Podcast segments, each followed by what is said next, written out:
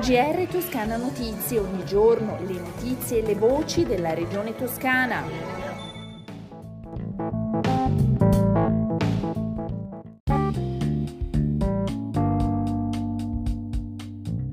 Un buon ascolto dalla redazione di Toscana Notizie, questo è il nostro GR.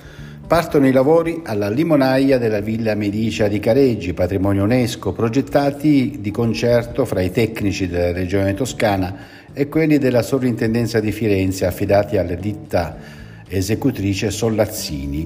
Gli interventi complessivi sulla limonaia ammonteranno a 650.000 euro tra cantieri edili e sostituzione degli infissi, da completare poi con la parte impiantistica per un valore complessivo di 120.000 euro.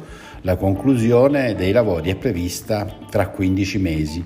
La limonaia è la parte della villa da destinare a punto di riferimento per i visitatori al parco, allo svolgimento di cerimonie ed eventi culturali e che ospiterà anche un'area ristoro.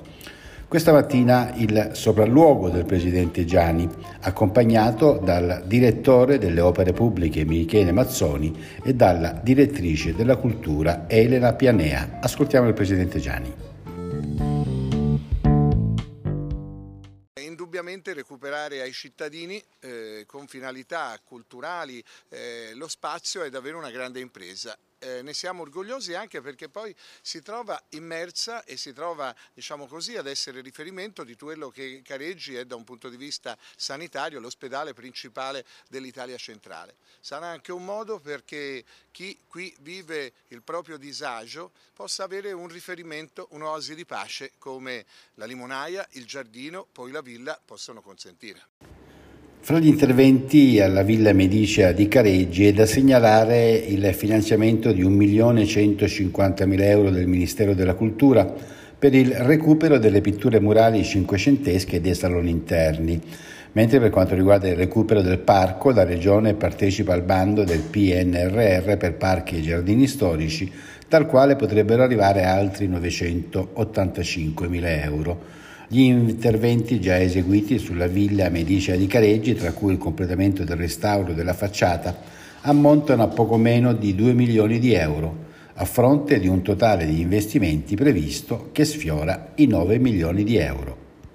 Parliamo ora di lavoro, prevenzione sul lavoro. Per rendere più efficace la prevenzione del rischio caduta dall'alto, principale causa di infortuni gravi e mortali in edilizia, la Giunta regionale ha approvato le nuove linee di indirizzo per la vigilanza nei cantieri edili, destinate agli operatori del servizio prevenzione, igiene e sicurezza nei luoghi di lavoro delle ASL. Il documento approvato dalla Giunta su delibera proposta dall'assessore al diritto alla salute Simone Bezzini evidenzia come priorità la possibilità da parte degli operatori delle ASL di interventi di ispezione a vista anche nei cantieri in cui sia presumibile il rischio di caduta dall'alto per la presenza di ponteggi, parapetti provvisori o lavori in copertura, oltre che nei cantieri che presentino già ad un primo esame dall'esterno livelli di sicurezza particolarmente bassi o evidenti situazioni di violazione alle norme di legge. E parliamo ora di scuola lavoro. La Regione finanzia altri tre progetti di istruzione e formazione tecnica superiore, due per la filiera della comunicazione tecnologica, uno per quello della meccanica. Passano così a 30 le proposte di istruzione e formazione tecnica superiore finanziate con l'avviso 2020 dedicato ai settori della transizione ecologica, della green economy, L'assessore all'istruzione e formazione del lavoro Alessandra Nardini sottolinea il rafforzamento da parte della Regione delle politiche di formazione per una occupazione di qualità. I casi relativi al coronavirus in Toscana nelle ultime 24 ore sono 1739 i nuovi casi, 48 anni l'età media, 4 i decessi.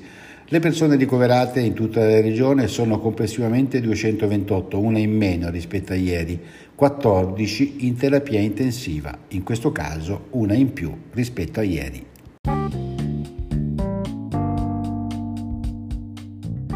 Le consuete previsioni del tempo, prima dei saluti, il cielo in Toscana sarà sereno o poco nuvoloso nelle prossime 24 ore con nubi cumuliformi pomeridiane nell'interno, però con bassa probabilità di isolati e brevi rovesci in Appennino.